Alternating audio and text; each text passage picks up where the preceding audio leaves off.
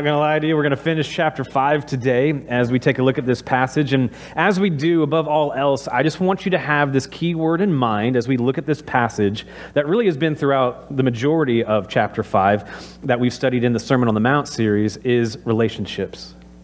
Relationships.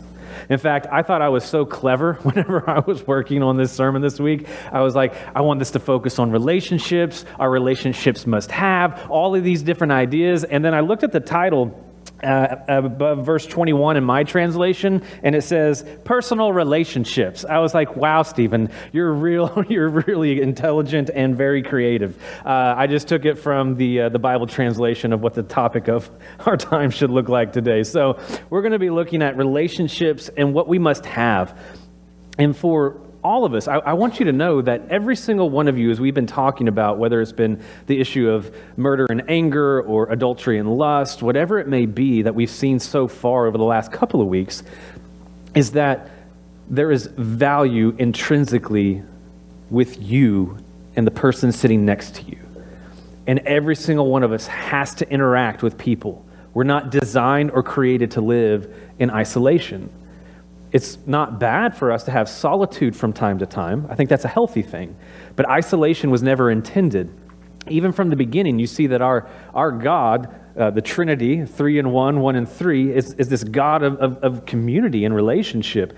And, and we even see there in the beginning of Genesis that when God creates Adam, he sees that it's not good for Adam to be alone, and so he has Eve created. And what we find is that throughout all of Scripture is this pursuit of God coming after us because he doesn't have to, he chooses to. He wants you, he loves you, he values you.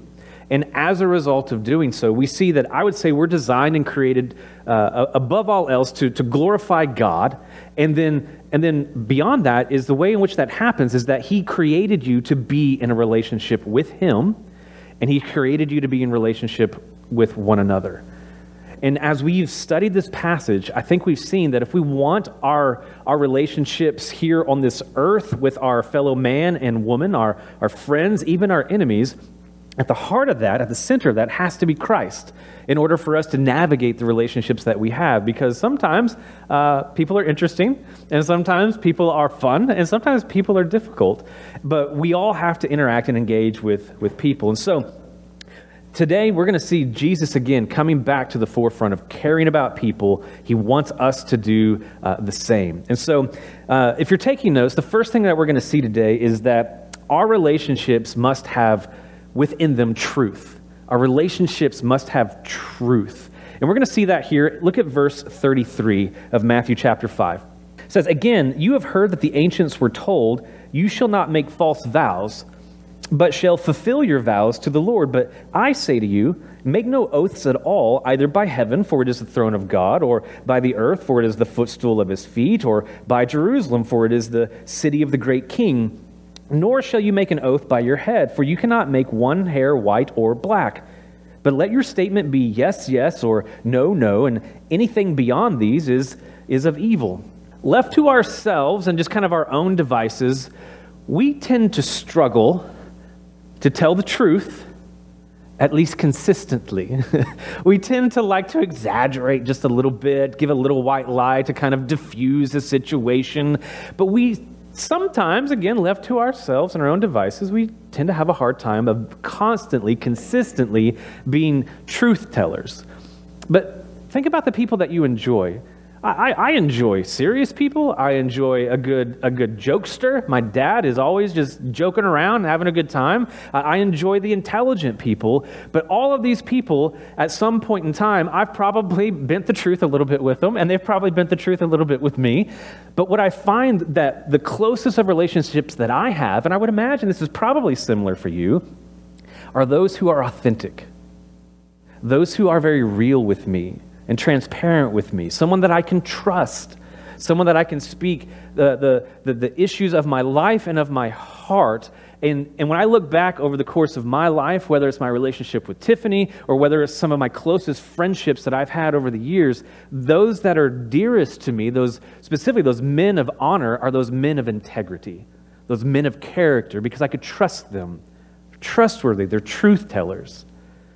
And above all else, in this section, in verses thirty-three through thirty-seven, let that law of truth just kind of resonate and reign over you, that, that you would go, yeah, uh, I, I also like people who tell the truth, so let, let me be one who heralds the truth and speaks the truth in, in situations and in relationships that, that I have.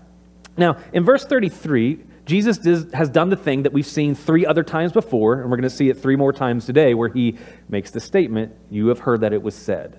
And what he does here is he's not specifically quoting from a specific Old Testament passage as he has before. He's actually kind of brought a composite of a bunch of different passages and some rabbinical teachings kind of all together as one that would have been familiar to them. It was based on Old Testament tradition about oaths. And in fact, there in verse thirty-four, but I say to you, make no oath at all. Some of your translations may not use the word oath. Uh, it might use the word make no swear or make no vow. Uh, it, that's the idea that's going on there. But for our purposes, to be able to kind of be on the same page, uh, when we hear the word oath, this will be our working definition. An oath, biblically speaking, was making a statement and then calling God to witness to the truth of that statement, and then involving a curse from God if, in fact, you're not telling the truth. That's the oath. You're in a relationship with someone, and you want them to believe you so much that you're saying, I, I promise you, on God himself, this is the truth. That's what you're trying to convey, because you want them to believe you in order for uh, the relationship to continue, or for maybe even some kind of interaction to continue with this person. And so the question becomes, when Jesus says, but I say that you make no oath at all, what do we do with that? Because apparently the question should be, can we make an oath or a vow? Well, this is where it gets interesting when you interpret Scripture with Scripture. In the book of Hebrews chapter six, you can read it another time because we, we had a lot. Uh, in Hebrews chapter six, God makes an oath unto himself. So God makes an oath in Hebrews chapter six, referring to the oath that he's going to have when instituting the new covenant. And we're, we're glad that he did that, aren't we? That he instituted the new covenant and promised or oath, this is going to happen. And, and I oath upon myself, because there's no greater authority to oath upon than me. And so we see that God makes an oath. But in the Old Testament, we see that Abraham, Isaac, Jacob, Jonathan, David, so many men of God are making oaths in the Old Testament when they would covenant with someone, that they wanted the truthfulness of their statement to be verified and, and uh, to, to be verified by the authority of calling upon God to witness, to say that it's true, to say, if I'm not telling the truth, God is my witness, then, then I'm going to be cursed. In fact, in Numbers chapter thirty, we see God even explaining what you need to do when you make an oath. So it's interesting, even Jesus, the night of his trial, in the book of Matthew, you can read this, on the night of his trial, Jesus, remember, he stays absolutely silent. Remember that? Silent before his persecutors, as we read in Isaiah fifty-three. But at this moment, towards like the end of that, that, that mockery of a trial, the high priest calls upon Jesus, and specifically it says, the high priest adjured or charged Jesus to basically, under oath, are you the Christ, the Son of the living God? And Jesus says, it's as you say. He's responding by saying, you've adjured me, you've basically charged me under oath, I'm going to tell you the truth. This is the truth. He takes an oath. Paul in Romans nine, Acts eighteen makes an oath. An angel in the book of Revelation chapter ten makes an oath. So what's going on? Now, those are people from Scripture, but those of you that are married, did you make vows? I believe that you did. I remember just again the other night, I got to marry that sweet couple, and they made these vows to one another, having to hold from this day forward, for rich or for poor, and sickness and health. There's other things in there, I can't remember them right now. But you remember those vows that you made before witnesses and before God. And then you read this, and this is where sometimes people will take this to say, I can never make an oath if I go even to like the public court system. I can't swear to tell the truth, the whole truth, and nothing but the truth, because this would be violating Matthew chapter five. And yet we see God make an oath, Abraham, Isaac, Jacob, Jonathan, David, Jesus, angels, Paul making oaths. So what are we to do with this? Well, I think what Jesus is doing is Jesus is wanting to do what he's been doing this whole Sermon on the Mount. You've been jacking up the law that is good, and it's been lowered, and it's been basically muddled down to such a point that your word, even when you stick it to an oath, means nothing. Let's get back to the heart of the matter, that you would be truth tellers. In fact, for a first century Jewish person hearing this, they would have been familiar with the oath process of what it is to, to, to give an oath. In fact, I found this. It said Jewish teachers and leaders invented a system by which they could determine whether a vow had to be kept. So they had kind of like this side book of, well, if you make an oath in the name of God, well, you better beware. Then if you don't follow through, you're going to be cursed. But if you make an oath in the name of the temple and you break it, you'll be fine. It's not cool. It's not good, but you'll be okay. Or if you make an oath maybe upon the earth, again, that's fine because you're not using God's name. You're not invoking the name of the Lord. You shouldn't do it, but this is a way that you can kind of get out of that situation of being able to not be a man or woman of your word. And what Jesus is saying in verse thirty-four, when he says, make no oath at all, you got to continue the sentence. It's not just make no oath at all. It's make no oath at all, either by heaven, for it is the throne of God, or by the earth, for it is the footstool of God, or by Jerusalem, for it is the city of the great king. He's saying, do you not know God is omnipresent and that all of this is his? And that if you make an oath upon anything that he has created, that you may not be invoking specifically his name, but you are invoking his creation, and you're trying to weasel out to where you can basically get out of a business dealing or out of some kind of relationship or some kind of marriage or some kind of covenant that you've made.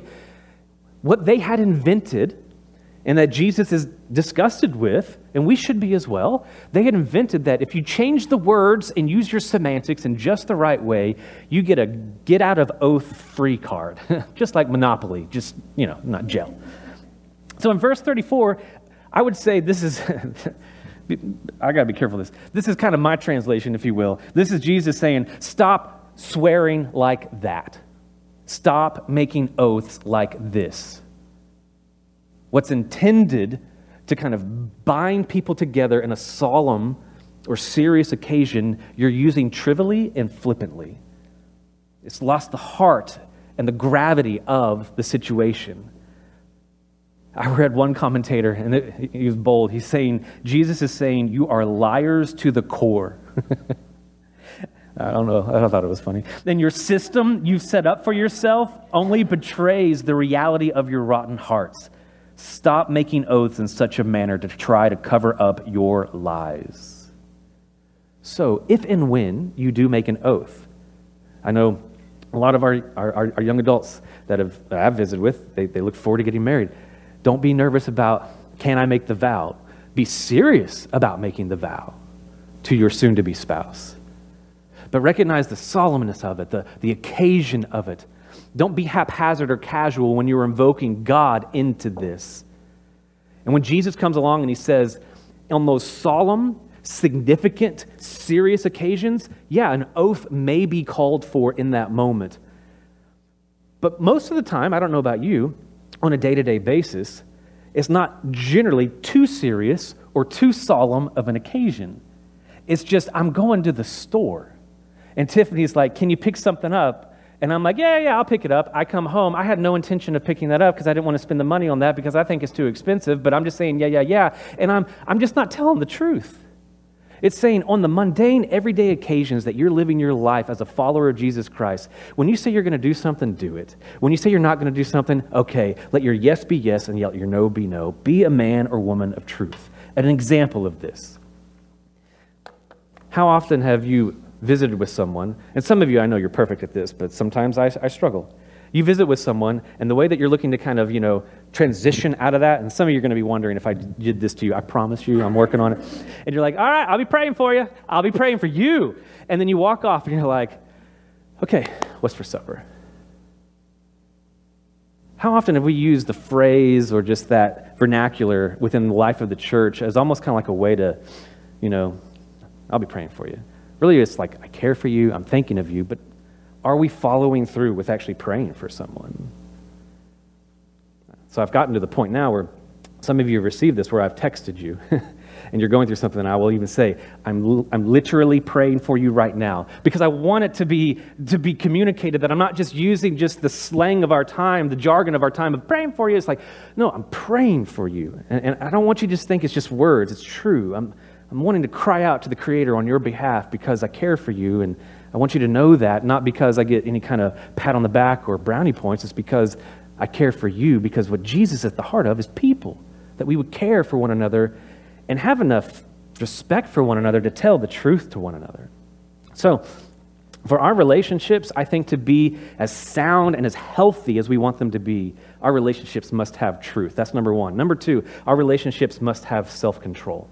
Restraint, not retaliation, not revenge, self-control. Look at verse thirty-eight.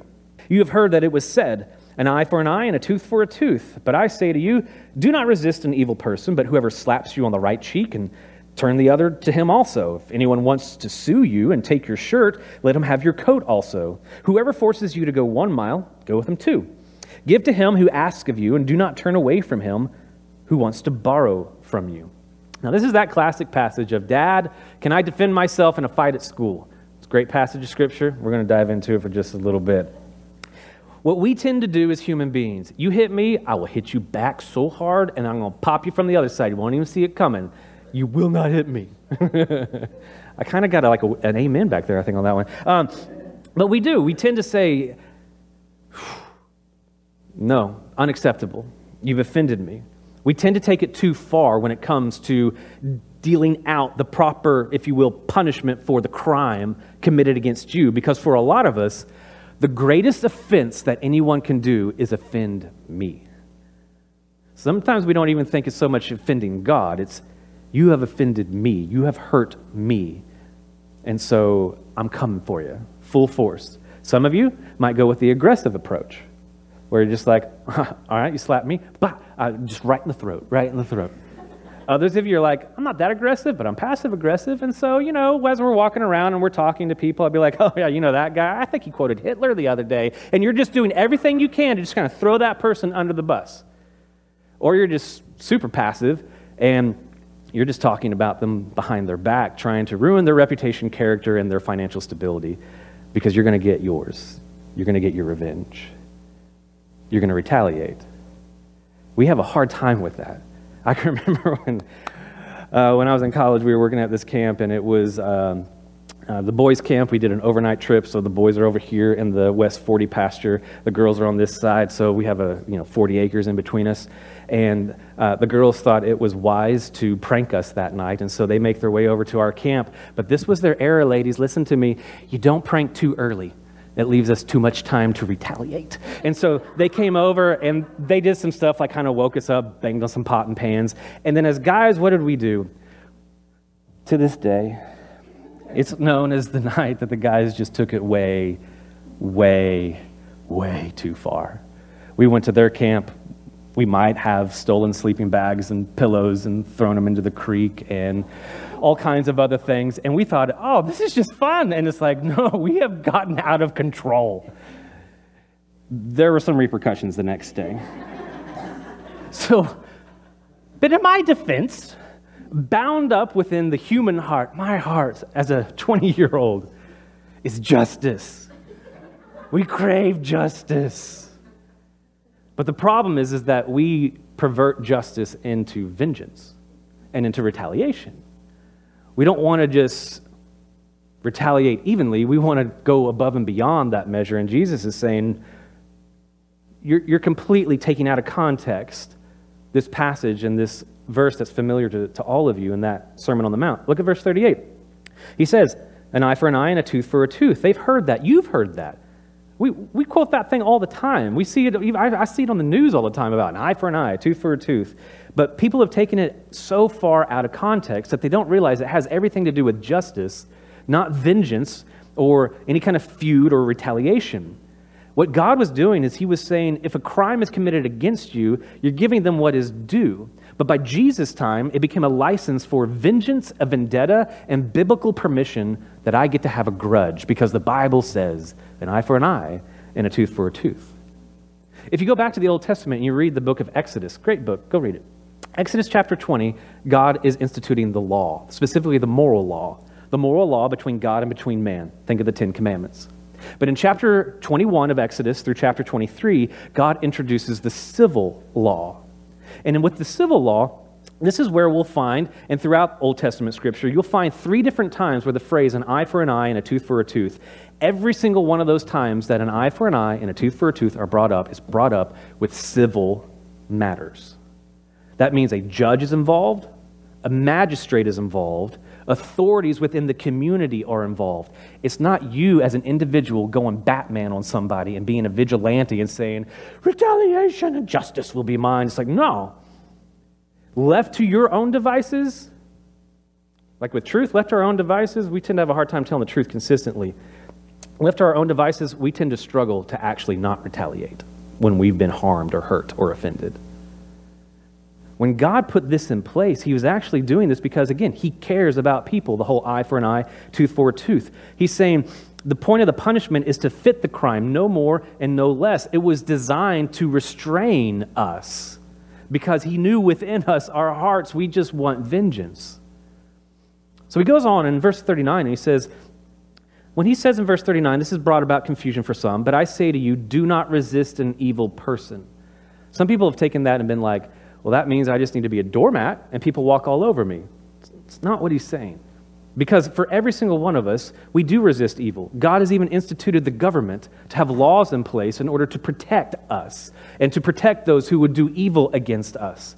So we have government within our laws. We have in our churches, hopefully we are trying to resist evil by, by champion purity within the life of the church. And the same thing with relationships, that we would want evil to be stamped out by even confronting people. We see Jesus in the Gospel of John chapter two. We also see him in Mark chapter eleven, getting a whip and clearing out some temple because evil was taking place. It's not saying that we see evil and we just turn a blind eye. Again, it's going back to that issue, to the heart of the matter of you guys, Jewish people in that context, and for us today, you've taken some biblical words and sayings and you've missed the heart of it. So we got to get back to where you have that self-control, that restraint. I don't know if we have time for this, but I'm going to make time because it's only ten thirty-seven. So in verse thirty-nine, when he says, do not slap someone, to slap someone, we're not talking about a punch, we're talking about a backhand.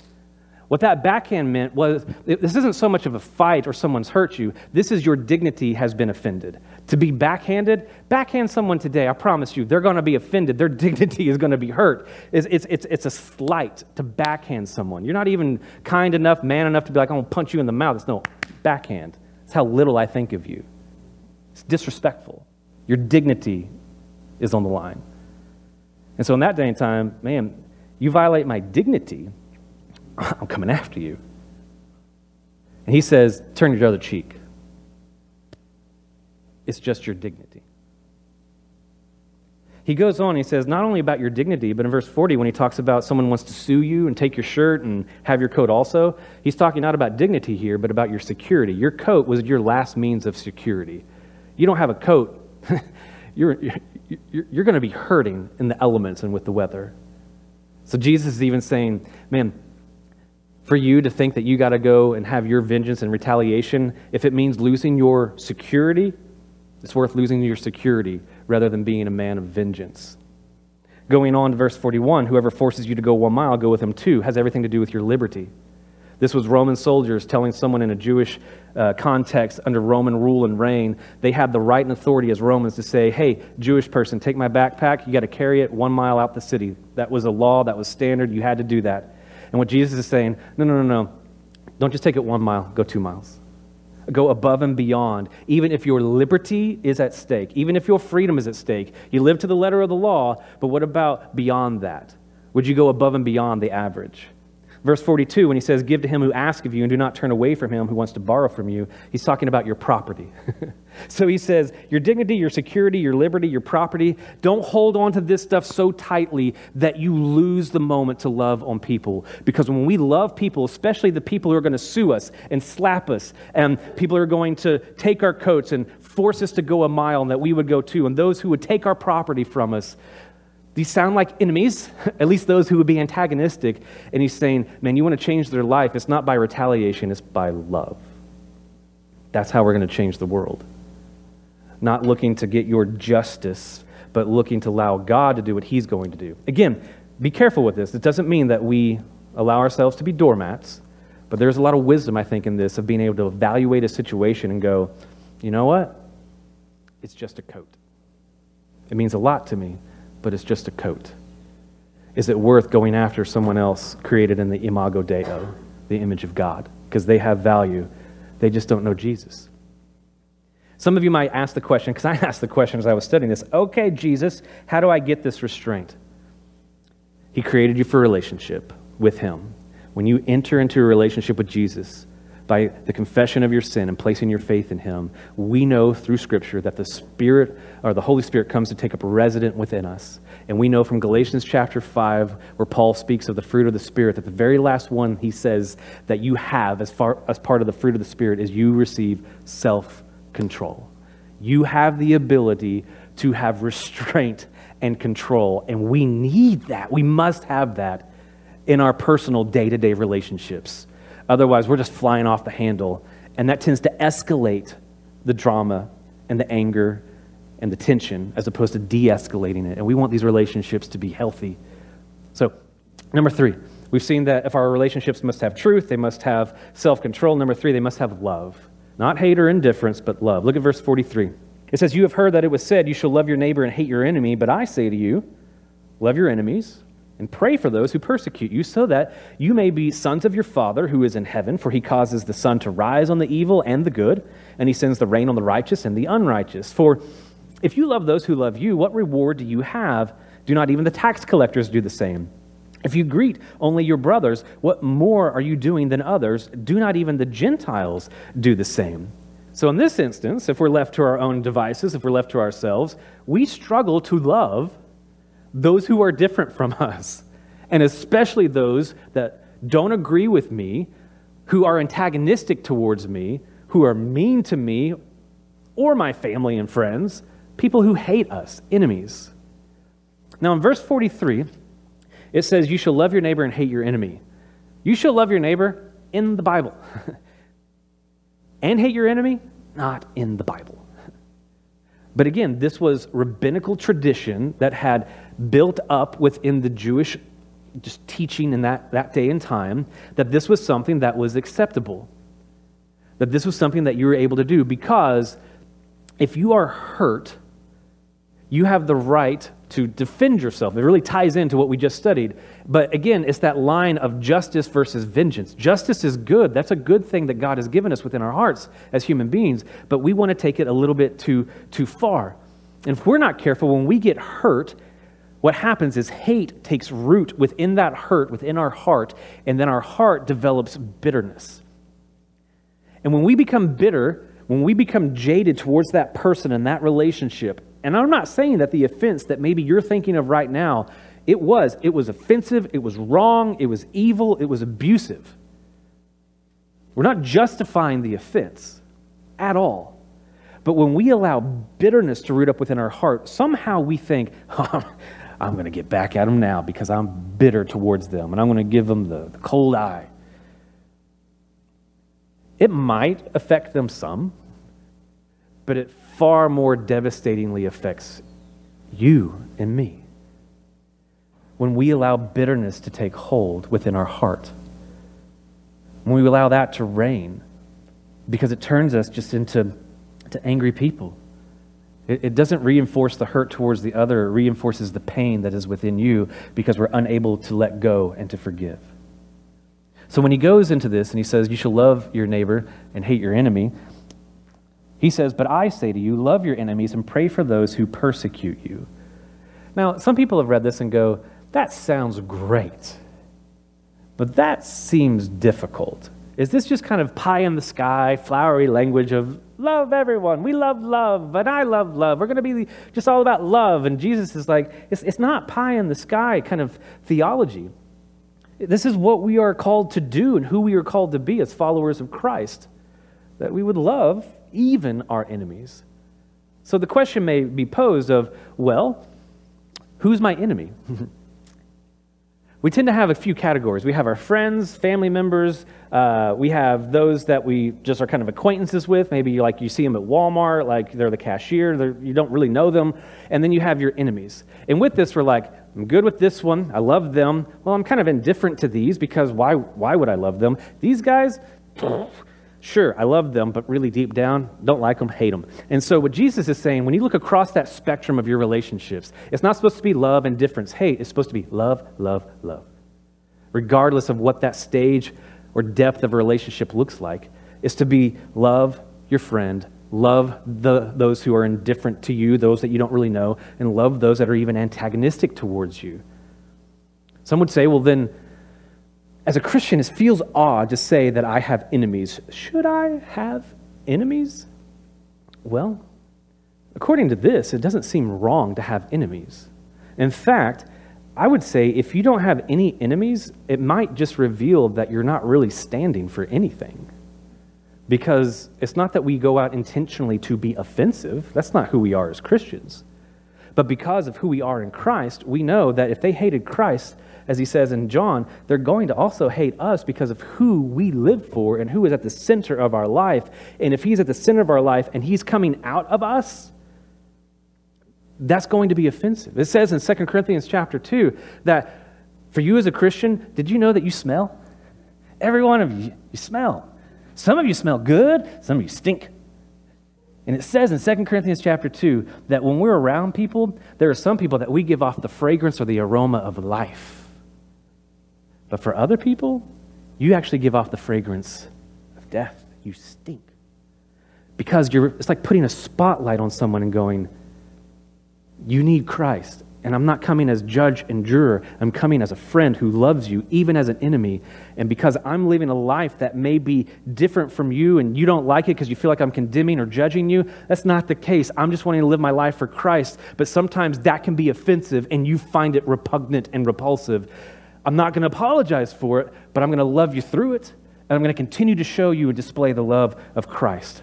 And so we want to love. We want to love everyone. We do want to love the world. And we go, yeah, I like that. I love love. I hate hate. But can I just tell you, as a culture, and even in the church, sometimes we kind of like hate. Sometimes we kind of enjoy it. We kind of gobble it up. Look at your social media feed. Do you, you're just kind of scrolling through there. You're looking on the news, and you're like, oh, man, those guys. Do you realize that the news, they know what it is that you're watching?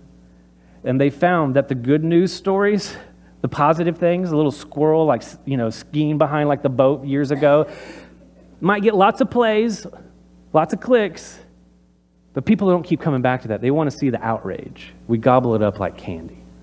Mm, what did that guy say today? How can I be offended today? We have to fight and resist that culture within our culture of going, no, no, no, no. I don't want to continue to be fueled by and driven by the hate that's within the culture and the offensiveness that's within the culture. I want to see evil for what it is, resist it, hate it, denounce it, but I'm going to go forward, and even with my enemies, I'm, I'm, I'm going to love them. In fact, even Jesus said, do you remember the Beatitudes sermon or series that we went through in the months of uh, uh, the summer months? He says in Matthew chapter five, he says, blessed are you when people insult you and persecute you. Blessed are those who have been persecuted for the sake of righteousness. Even there, he's saying there's going to be people that are coming after you because you are in Christ. So what are we to do with those that are our enemies?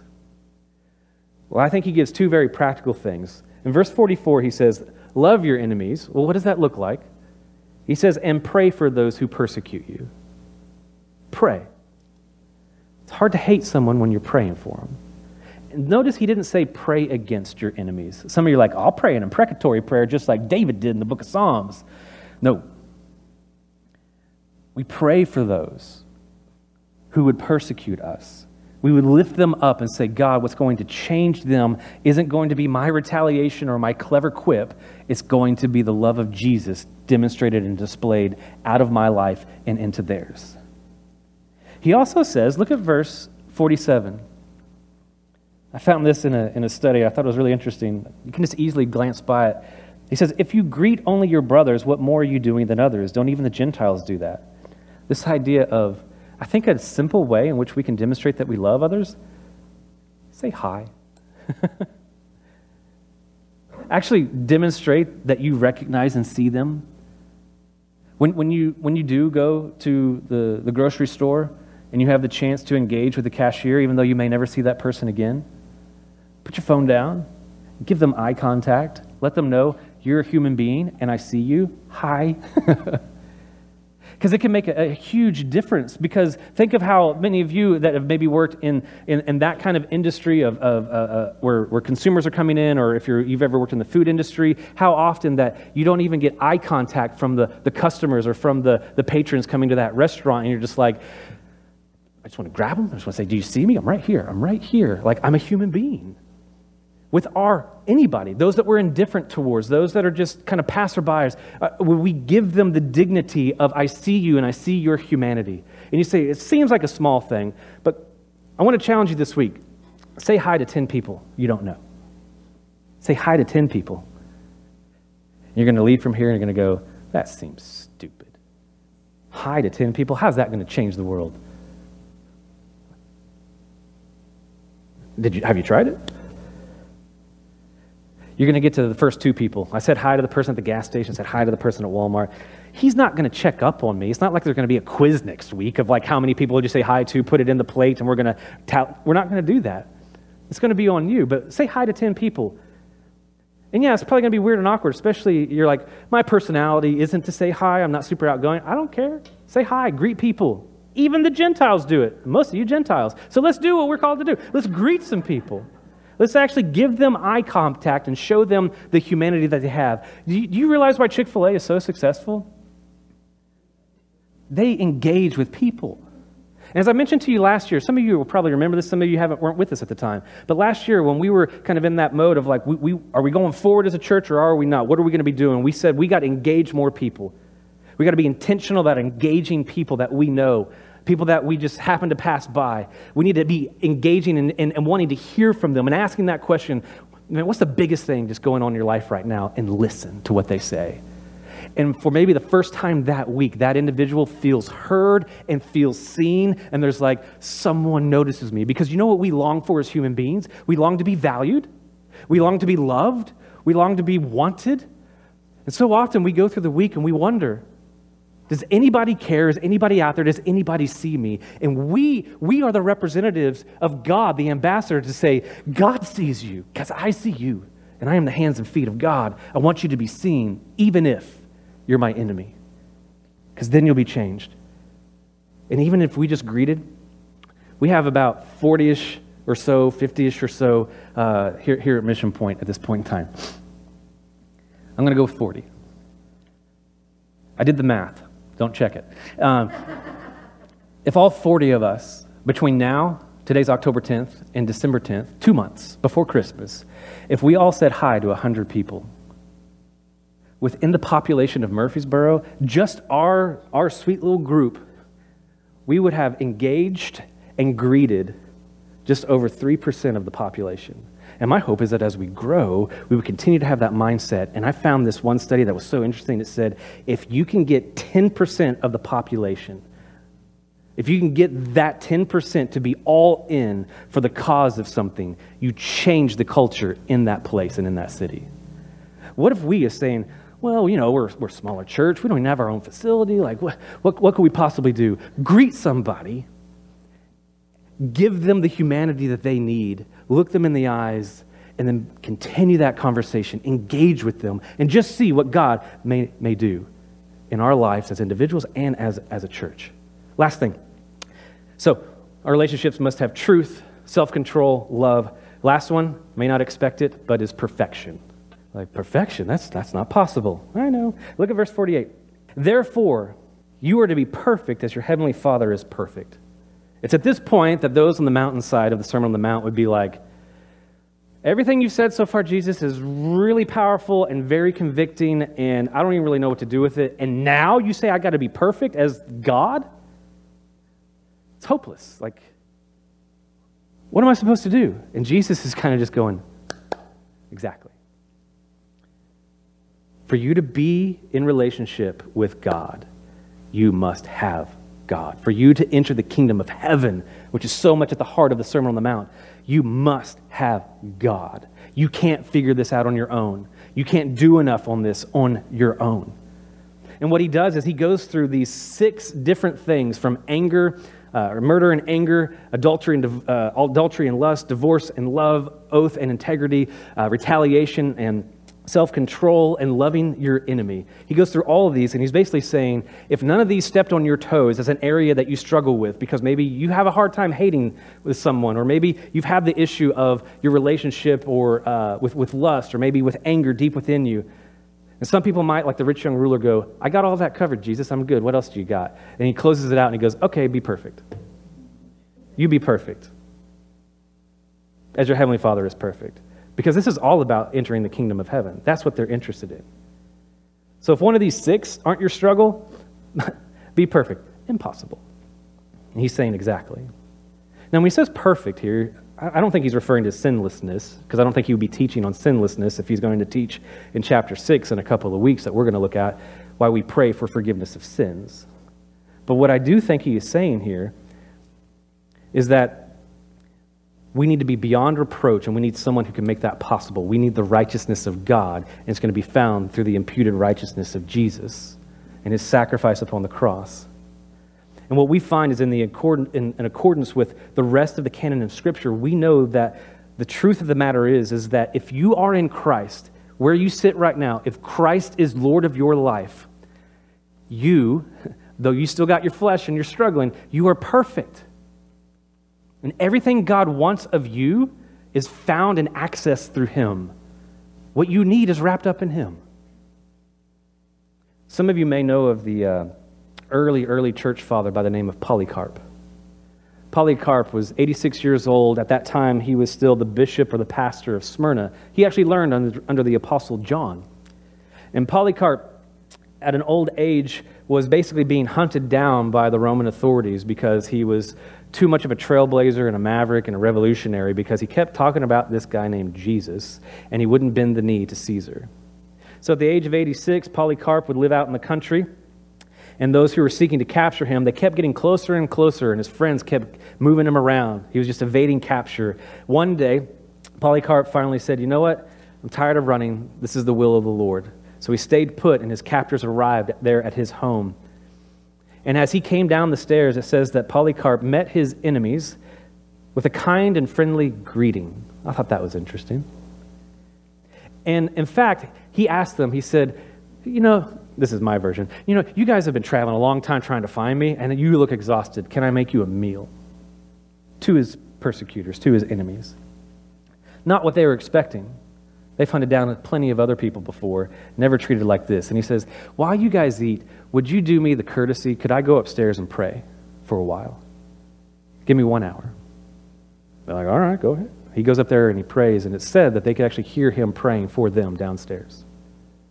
And he begins to pray and spend that time with the Lord, and he comes down and he says, all right. So they take Polycarp and they get him to the hill just there on the uh, the... on like a mountain area to where it's overlooking the city, and they can see the arena where they would take people like Polycarp to be taken to the arena to be to be killed as a show and display and some kind of entertainment. But as they get there, the chief magistrate meets Polycarp there and has Polycarp come up into his chariot, and they begin to talk. And this is what the chief magistrate said to him. He says, in order to get, this is what he's trying to do, to get him to denounce Jesus as Lord. He says, Polycarp, what harm is it to say, Lord Caesar? He promises Polycarp his freedom, his life, if he would swear Caesar, revile and deny Christ. And he answered these with the truth. Eighty and six years have I served him, and he never did me any harm. How then can I blaspheme my King and my Savior who hath saved me? And with that, the chief magistrate kicked Polycarp out of the chariot. It harmed something, even perhaps broke his leg, and then they began to proceed to take him to the arena. Once he was taken to the arena, he was tied up upon a stake with a wood pile around him, and again he was given the opportunity if he would denounce Christ in front of his enemies, in front of his persecutors, and once again he greets them, and once again he speaks the truth in love towards them, and this is what he replies. Thou threatenest me with a fire which will perhaps burn for an hour and then soon go out. But thou art ignorant of the fire of the judgment of God, which is prepared and reserved for the everlasting punishment and torment of the ungodly. But why do you delay? Bring on the beasts or the fire or whatever you may choose. Thou shalt not either by them move me to deny Christ, my Lord and my Savior. And at that moment, they lit the fire. He got burnt up a little bit, but it wasn't enough. It began to go out. And so they take a steel sword and they pierce him through. And according to Fox's Book of Martyrs, it says, his body tasted the flames and the steel of a sword, but he never tasted the eternal punishment of hell for his sins because he had a crown of life. Why is it worth loving your enemy? Well, because Jesus did. He loved you and he loved me. While we were yet sinners, antagonistic towards the things of God, Christ died for us. Would you bow your head and close your eyes? The question might be is, how can a man like Polycarp do that? I think he has an eternal perspective. He hears the words of Jesus in Matthew five, that your reward is in heaven, even if you're persecuted. His focus is his reward, that is Christ, and his relationships with his fellow man. He lived out the law of truth that we saw today, the law of non-retaliation, which we saw today. He lived out the law of love, which we saw today. And above all else, he really lived out that passage when Jesus was asked, what's the greatest commandment of all? And he says, love God with everything you have. And the second is like it, love your neighbor as yourself. Even here at Mission Point, one of our mottos, if you will, is that we would love God, we would love people, and we would proclaim Christ. Short, pithy, three little statements. Love God, love people, proclaim Christ. This week, how can you live that out? How can you practically live out this week that I will love God, I will love people, and proclaim Christ? Maybe, maybe, it might just be as simple and as silly as praying for those around you and meaning it and not just saying it. And maybe even just greeting those and giving them the dignity to look them in the eye and see you are a human, valuable because you are created in the image of God. So this morning, if you are a Christian, will you hand over the reins of your life to Jesus? That control that we so desire in every aspect. Let the Holy Spirit control you. Even as offended or as hurt as you may have been from some person or some persecutor or some enemy, will we allow the Holy Spirit to let us, or to allow the Holy Spirit that he would be in control of our lives and we would experience true restraint and self-control? For others of you, maybe you're online, you're watching, or maybe you're in this room and you're just wondering and you're just saying, I'm, I'm unsure about this issue of perfection. I know myself well enough to know that I am not perfect. But again, Jesus is pointing again and again to himself, that he's going to live the life that we couldn't live, perfection. And then at the end, he's going to die a death that we deserved. Because while we were sinners, he died for us. That's how much he loved us. God demonstrated such a great love for you.